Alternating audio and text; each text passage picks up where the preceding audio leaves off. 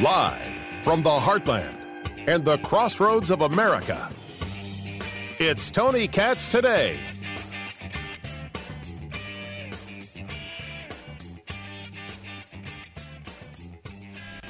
Fake news, or is it disinformation?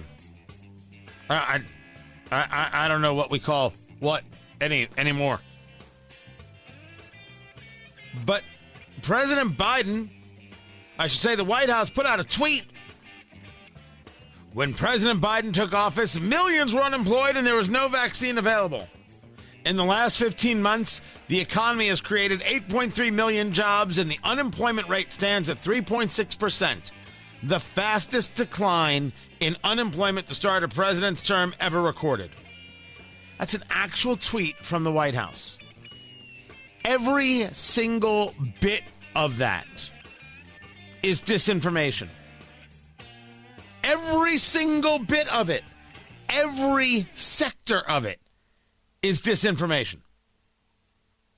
It starts with a lie, it ends with a lie. In between are a whole bunch of lies. So the question before us is when will Nina Jankowicz, who runs the Disinformation Governance Board, when will she step in and say this simply isn't going to do? She's the one who wants to edit Twitter. Oh, no, seriously. She actually wants uh, to be able to have uh, select fact checkers add context to tweets so that way people understand what they mean. That's not a belief in free speech. That's a belief in your speech. Tony Katz, Tony Katz today. What is going on? 833 got Tony. 833 468 8669. That's the number. That's how you get to be a part of what it is we're doing right over here let's break down where the lies are. The lies are in a, a whole host of places. Let's start with when Biden took office, millions were unemployed and there were no vaccines available, or was no vaccine available. First, the vaccine was available. The vaccine was available when Biden took office. It was available in December. It took a while to ramp up distribution. I'll agree with that. And I don't think Biden screwed up distribution. He just took the, the Trump plan and did it. But the vaccine exists because Trump said, here's the money, go to work. Operation Warp Speed worked. Don't care what you think about the vaccine. Don't care if you took it or not. Doesn't matter to me at all. What matters is that Trump did it. Trump said, go to work. And the private sector really uh, did it. Trump knew that the private sector could do it and said, oh, you need the dollars, and then we can just get out of the way. Boom, bop, done. So this is a lie from Joe Biden from word go. Go on, defend him. 833 got Tony. I dare you to defend Joe Biden. I dare you. Come on, tough guys. 833 468 8669. Joe Biden is what he is. You're a phony. Hey, this guy's a great big phony. Part two. In the last 15 months, the economy has created 8.3 million jobs. No, it hasn't. No, it hasn't. The economy hasn't created any jobs. It's a lie. Just like saying that there was a, a, a, a vaccine, no, no vaccine. Uh, as has been reported by CNN, their fact checker, more than 3 million Americans were fully vaccinated. And more than 18 million had at least one dose by Biden's inauguration day. And Biden himself was fully vaccinated. It's clearly false. It's clearly false that when you say that in the last 15 months the economy has created 8.3 million jobs, people going back to work. I mean, I, I, feel awful, guys, because it's it's a it's a freaking recording, man. We've already been through this garbage. But we got to do it again because sometimes some people miss it and, and, they're, and they're new to the show. And I'm like, hey, what's up, Boo Bear? I'm Tony. I'm here to hold you. You know, I'm to hold you close. You know, maybe a little snuggy snug, right? Get a little, mm-hmm. it all feels nice and good. Uh, you you don't create jobs when people go back to work to the jobs that you said they couldn't go to because you locked them down and locked them out of their jobs. You said people couldn't go to work. They didn't go to work. Now they go back to their job. You can't be like, you see, we created that job.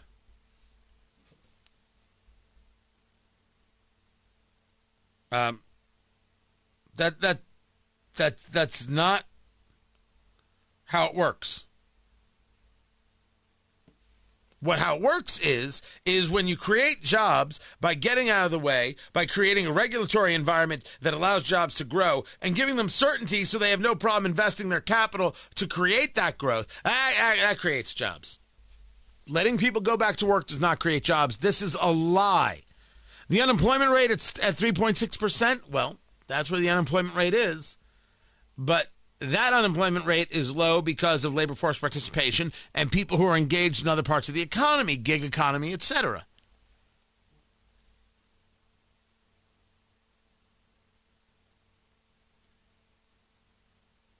What I'm telling you is is that this isn't the unemployment rate in, in, in terms of when you take a look at where other people are, people who drop out of looking for a job lowers the unemployment rate. That's always been the problem. The fastest decline in unemployment to start a president's term ever recorded. Dear Lord. Dear Lord.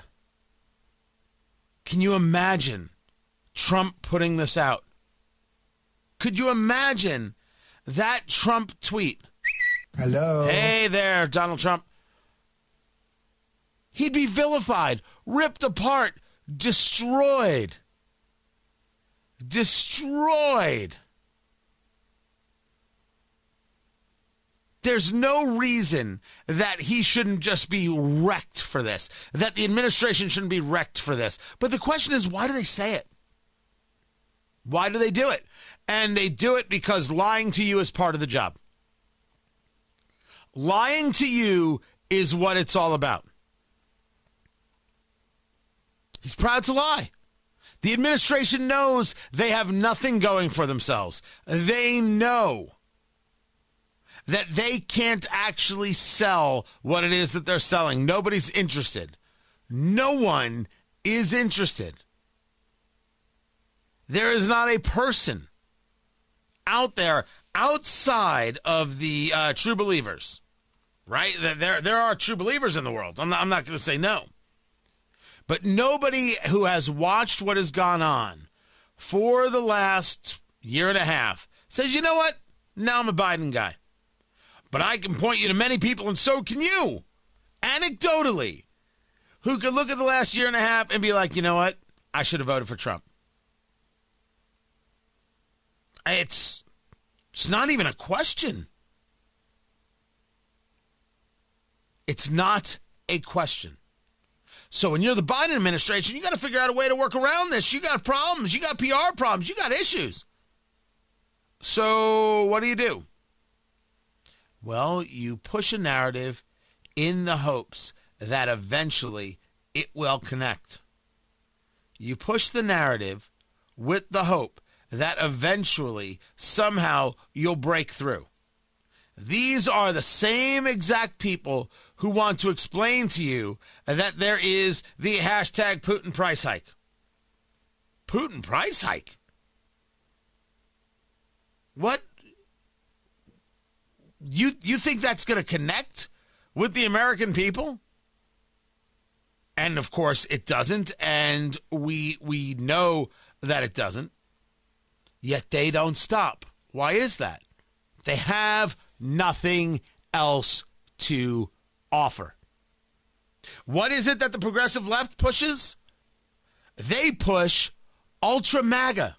Uh, on a different topic um, of ultra MAGA. Now, you saw Representative Elise Stefanik saying, I'm ultra MAGA and I'm proud of it.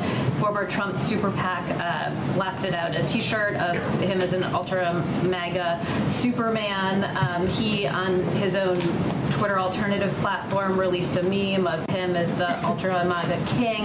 I guess I'm curious what the administration makes of Republicans and the former president sort of co-opting this and, and elevating what President Biden clearly intended as a pejorative.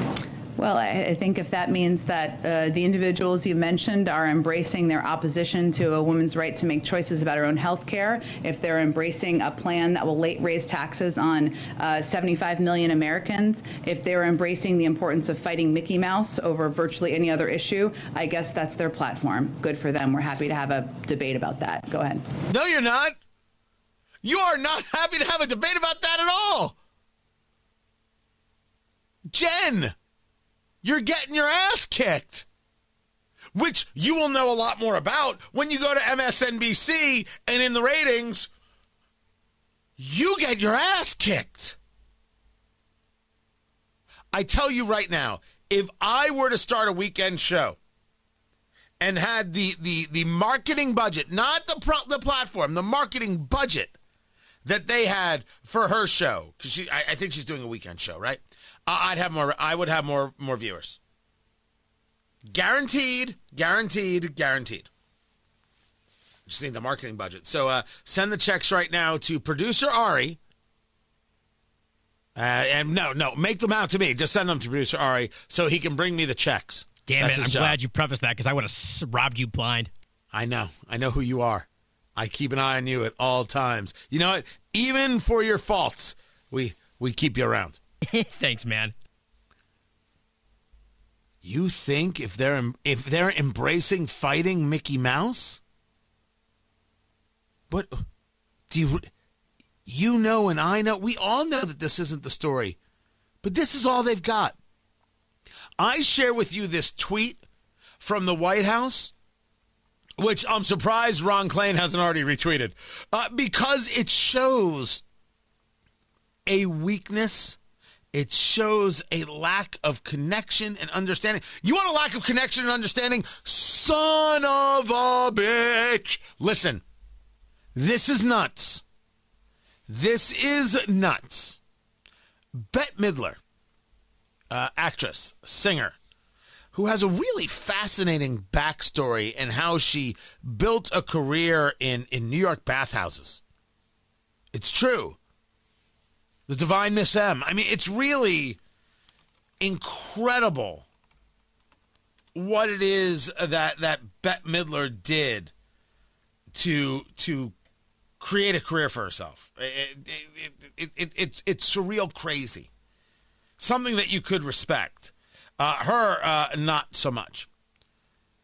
So she's taking a look at this uh, um, uh, baby formula shortage and uh, it's it's she's got there a tweet from Stephanie Ruhle over there at MSNBC.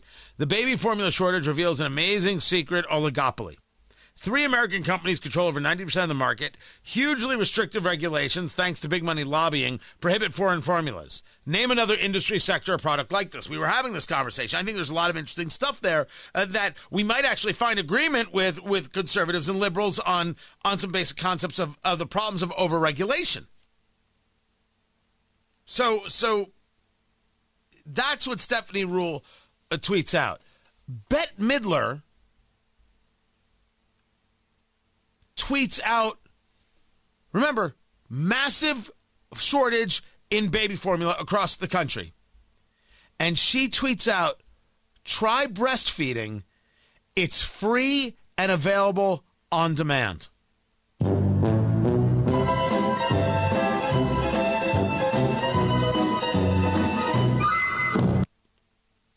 Do you know how disconnected from reality you have to be to say that? A vicious mother, isn't he? You literally have to be the White House tweeting out that no vaccine existed when you took uh, when you took office. So lost, confused, detached from reality. The issue, of course, and the reason uh, some use formula is that some have medicines that they take they don't want to pass on to their child. thus uh, breastfeeding's out. Some have serious what, what they refer to as latching issues. Some people, some women, women don't produce enough milk. There's a host of reasons why people don't breastfeed or because uh, including the idea of can't to be so flip to be so glib to be so disconnected from the world What's it like to decide every day when you wake up, I've got the answer because I said it, so it must be the answer, and look how well my life worked for me? It's it's the same exact theory. Right?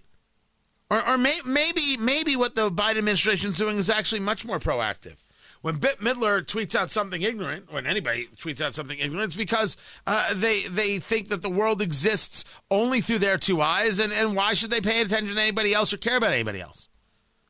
When the Biden administration does it, it's because they want you to see the world through their two eyes. So no, the Biden what the Biden administration does is worse because Bette Midler is just a, a myopic, egomaniacal jerk. Uh, over at the Biden administration, they've got some egomaniacal jerks, but they hate you, so they lie to you.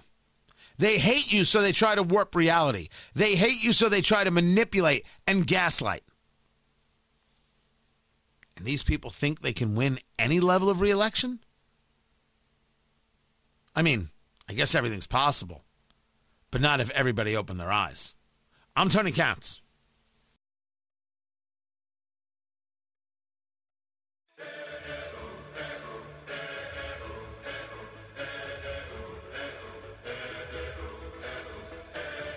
I will admit that I have not spent much time looking at some of these big primaries, whether it was the Ohio primary and J.D. Vance, what's going on in Pennsylvania with, with Dr. Mehmet Oz, and uh, some of the things there. And, and, and this woman is Kathy Barnette, and like, who is she? And she won't really answer questions about her history. It's crazy. Um, and one of them, of course, is Georgia, where you have Brian Kemp, the incumbent governor, and he's running in a primary against David Perdue, the former senator who lost. I think he's the one who lost to Raphael Warnock, or did he lose to Jon Ossoff? Either way, it's embarrassing. It's embarrassing. It is what it is. So uh, they're running in a primary. David Perdue is backed by Donald Trump. Trump loves Perdue. Real American. Knows that the election was stolen and you know attacking a attacking uh, Brian Kemp and Brad Raffensperger. And I'm not saying that all the attacks are unwarranted, not in the slightest. So, okay, Trump has made his decision, he's made an endorsement. Enter Mike Pence, who is going to headline a Get Out the Vote rally with Brian Kemp on May 24th, the eve of the primary. Actually, on, on the 23rd. So the primary is on the 24th. Well, all right. Well, now, now we got ourselves something. Now it's Trump v. Pence. Does a Pence endorsement mean anything? That's the question. I mean, that's a. I, I think that's a seriously good question right there.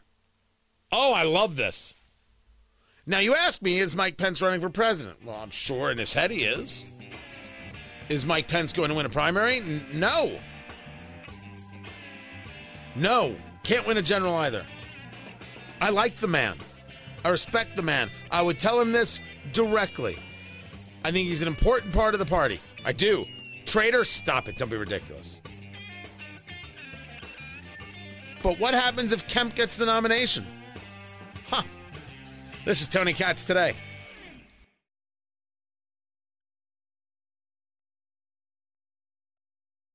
It's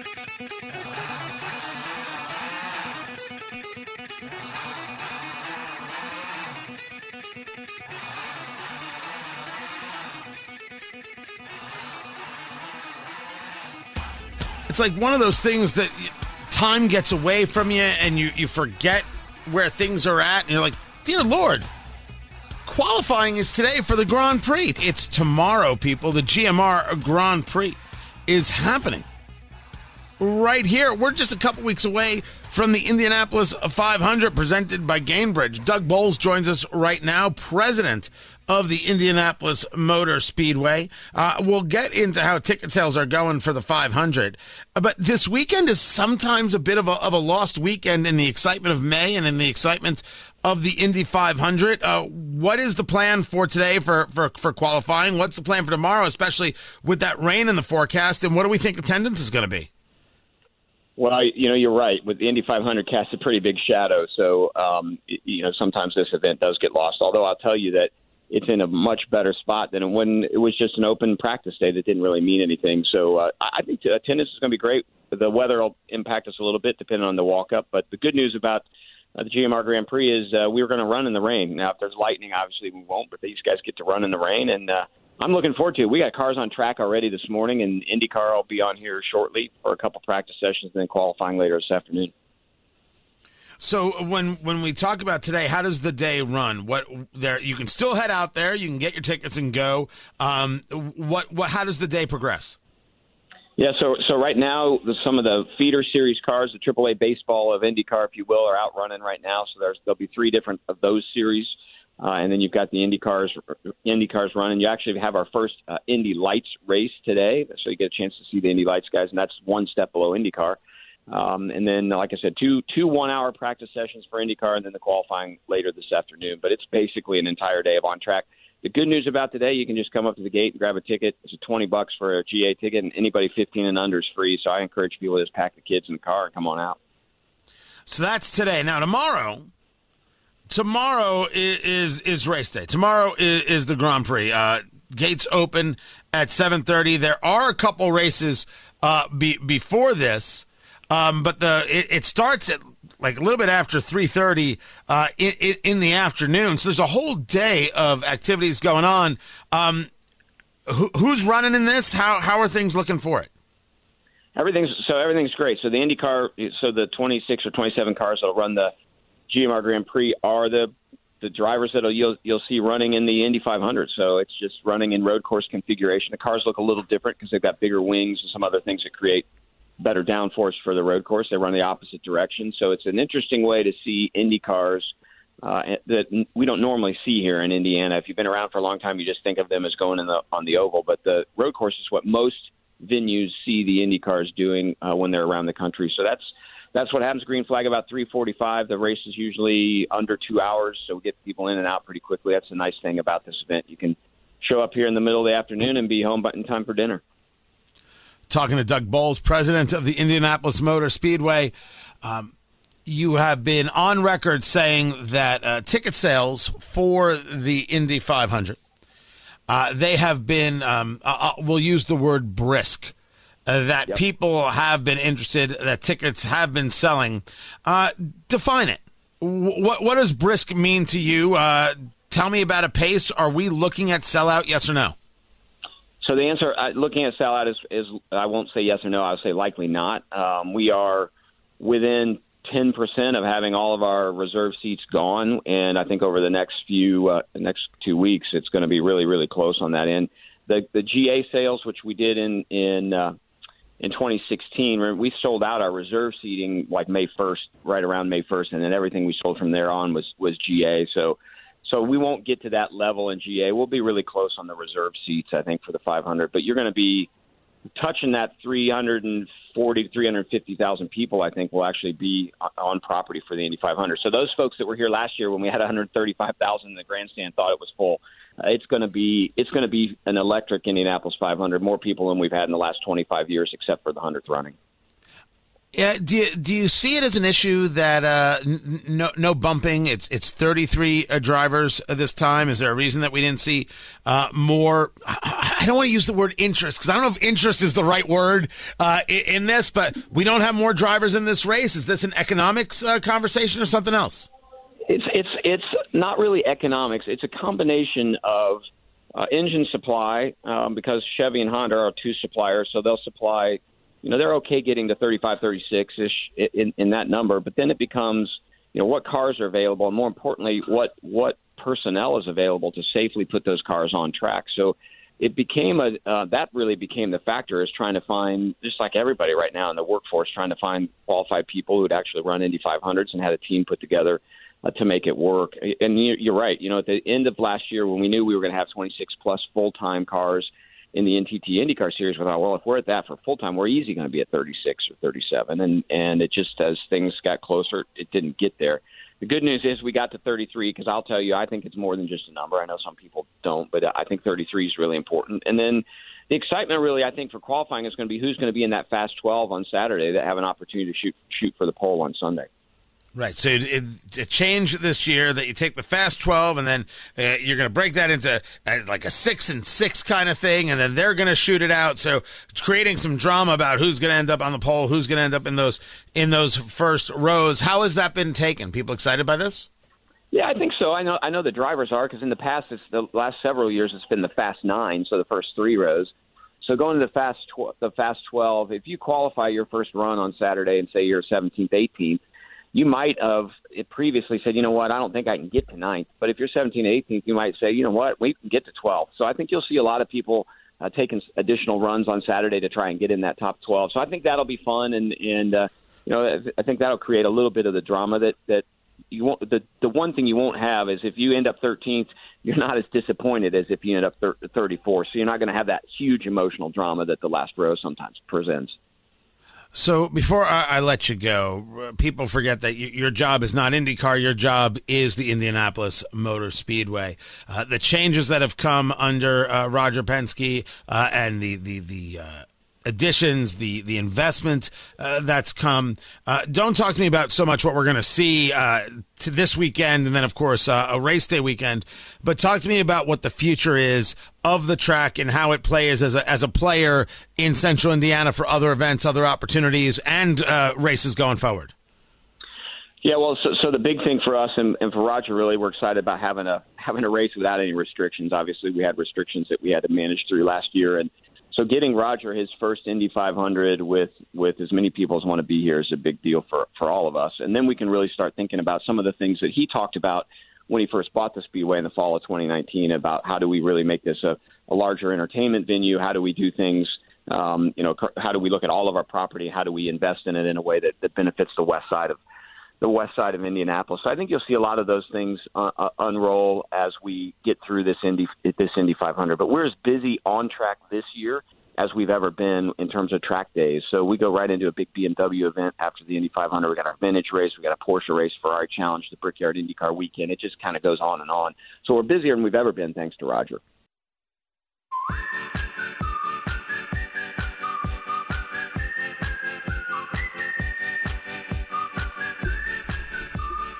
Britney Spears is naked on Instagram. Again, I think. Tony Katz. Tony Katz today. Wh- why is she naked on Instagram? I mean, she. I guess she's a, a little covered up. She's got hand placement and some some uh, sticker placement. I guess is what you would call it. Why is the question? And the answer is I don't know and people are concerned and they're worried uh, uh, uh, about her mental health. Um, I'm less worried about her mental health. I'm not saying I'm an expert at all, uh, but it, when you have fought through this conservatorship like she has, we're talking about the singer Britney Spears, who uh, went a little nutty and then lost basically her freedom, and the courts kept it from her from for way too long and her father kept it from her and she had to fight and fight and then the stories came out and how bad she was treated in the press and things you didn't know and now she has her freedom. And now she's posing naked on instagram you're like ha! See we told you. Nerds. She's coo maybe but she has the right to be. America's still america. You have the right to be crazy. I don't know if she is though. Um she may just be like, you know what? I'm free to do what I want, and this is what I'm going to do. Now, you could say it's childish. Somebody uh, wrote a comment. Uh, there are, are so many other ways to exhibit your freedom, so many other ways to display your feminine power. This isn't it. Well, I, I think said differently, is um, you, you you don't have to slut it up. You know, sometimes more is more. And when you uh, and, and and this is true, right? Women who dress uh, provocatively, uh, we we can say there are women who look much better wearing much more than women who wear much less. And everybody everybody knows what I'm talking about. Right? There's I, I'm going to say something, producer Ari, that's going to make you uncomfortable. I'm already And- uncomfortable. I feel so good about it. Um, lingerie is hot. Now, you could argue that lingerie is just in the way. But is there any question that lingerie is hot? Allow me to be clear. The garter is the greatest invention of all time. Can I get a little something? Can I get a little? Just me? Fine. You know what? I'm happy to go this one alone. Standing O for the garter. It's hot. More is more. In many cases, not less is more. So is she is she crazy? Is this proof she's crazy? I don't know. Is it her just, you know, unleashing? I don't know what it's like to be under conservative conservatorship and uh, and not have uh, a level of freedom for X number of years. But I, uh, I'm I'm not going to lose sleep over it. She's an adult who has to live her life the way she sees fit. I hope she has friends. I hope that she uh, can keep herself on, on a level straight and narrow. I don't follow her on Instagram. The only way I knew about the story is I think it was in the New York Post. Meanwhile, the Indianapolis Colts producer, Ari, What a transition. your team. You're like the Green Bay Packers. Aaron Rodgers sucks. Those words. Bart Starr was a wimp, These words were never spoken by me nor anyone. right? That's that's what you said. Brett Favre, he looks great in a garter. That's what you said. I hate Brett Favre. Good lord. Uh, the Colts schedule is out. Yeah, uh, for the Wisconsin boy. Uh, and I, I must say, first, I think the schedule is very tough. And I think the travel of the schedule is absolutely awful for the Colts. But that they get two Monday night games, a Sunday night game, and a Thursday night game, that's a lot of prime time, sweetheart. I mean, I'm not I'm not wrong, am I, Ari? No, that's a lot of games in prime time. Like Peyton Manning days with the Colts, that's what you'd expect. Uh, it's been a while since the Colts were a primetime draw, but clearly uh, there's high hopes in terms of right? It, it, it's you, you you've got uh, uh, Jonathan Taylor and you've got uh, Matt Ryan. You, you got an opportunity for some serious offense, and you already have a solid defense. So week one at Houston, week two at Jacksonville. So we can just get those two losses out of the way. That's not well. No, Jacksonville's you could you could be Jacksonville. They could beat Houston. What are you talking about? It's just it's just you know talking about uh, whether or not they will based Oh, on. they've never won week one in like since 1958, I think. So yeah, Is that right? it's been a while since they won week one. So week two at Jacksonville. Week three, the home opener, September 25th against Kansas City. That crowd's gonna be on fire, dude. That's gonna be a wild game. Yeah, but there's going to be way too much red in that crowd. Uh, yeah, but it'll be mostly Colts fan. Ah, well, it's it, uh, 70 it, it, better be. 70-30. It better be. And then uh, week four, they stay at home against Tennessee. Week five, they travel out to Denver for Thursday night football and play the Broncos. Then it's back for week six. So they get a little extra break uh, before uh, they take on Jacksonville at home. And then week seven at Tennessee. Week eight, October 30th, the DC Commies, I'm sorry, the Washington Commanders, they come to town. Carson Wentz led Washington Commanders, where I believe he will get a fine round of of of uh, sporting applause. Uh, we'll see. That's my take. Now, the next two games are a bunch of hot garbage, and the NFL sucks it. This is brutal scheduling. Week nine, 1 p.m. game, New England. Week 10, 4 p.m. game, Las Vegas. Come on. What's wrong with that? I just think it's a lot of travel in two different directions and, and everything else. Luckily, it's the same time zone for them to the New England game. It's just, that seems like a lot of travel Ah, to then get- send them to Las Vegas, you know? you get a week off. You can travel on a plane after a week. They don't get a week off. They, they're. It's not like they're not you know in in in practice. I mean, Good a, tra- week off travel. But I gotta assume Las Vegas was a better trip than than Oakland. Uh, yeah, Right. probably. Well, I don't know. You think the team has rules about like curfews and what you can do in Vegas? Oh, I think they have extra curfews Yeah, so maybe- about what you can do in Vegas. Maybe it's not that fun after all. right? And then they're back home uh, for Philadelphia. Then week 12, Monday night football against the Steelers at home. That game is going to be nuts. That's going to be the biggest party of the entire calendar. Yeah, I don't know if the Steelers are going to be any good this year, but uh, Oh, just the idea of it. Yeah. Monday night football at Lucas Oil. Whoo! It's going to be great. dun, dun, dun. And then uh, and then uh, that following Sunday, Sunday night football at Dallas. Wow, America's team. Yeah, right. Uh, so they say. Week 14 is their bye week, which also sucks Why? because it's late in the season. They could use it Oh, a couple games yeah, I was earlier. gonna say I'd rather have a, an early bye. Um, and then uh, they play uh, at Minnesota, and they have not even sure the date yet. Right, it'll be a Saturday or Sunday game, uh, and then Monday night football at home. That's two Monday night football games from Indy. That's the part that makes it so incredible. Yeah, Like- big time. Like that's telling you something about how the city is seen sports wise and how easy it is to operate in the city, especially you know what they do with the draft here. They they've just they've proven it. That's a good Two point. Mm-hmm. Monday night games of the schedule in Indy uh, up against the Chargers. This is the day after Christmas. That game's going to be great too. Yeah, And then they're in uh, New York, uh, uh, week 17, I think against the Giants it is, and then it'll be the seventh or the eighth uh, versus uh, the Texans at home, and that's and that's the the uh, the season. I think that's tough, man. it's a light. It's an easier schedule to end the year, which you want if you're trying to make the playoffs and trying to get good seating. It was well.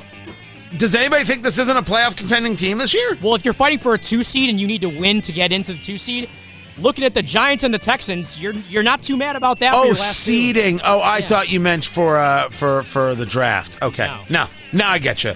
I'm with you, producer Ari. Keep it here. This is Tony Katz today.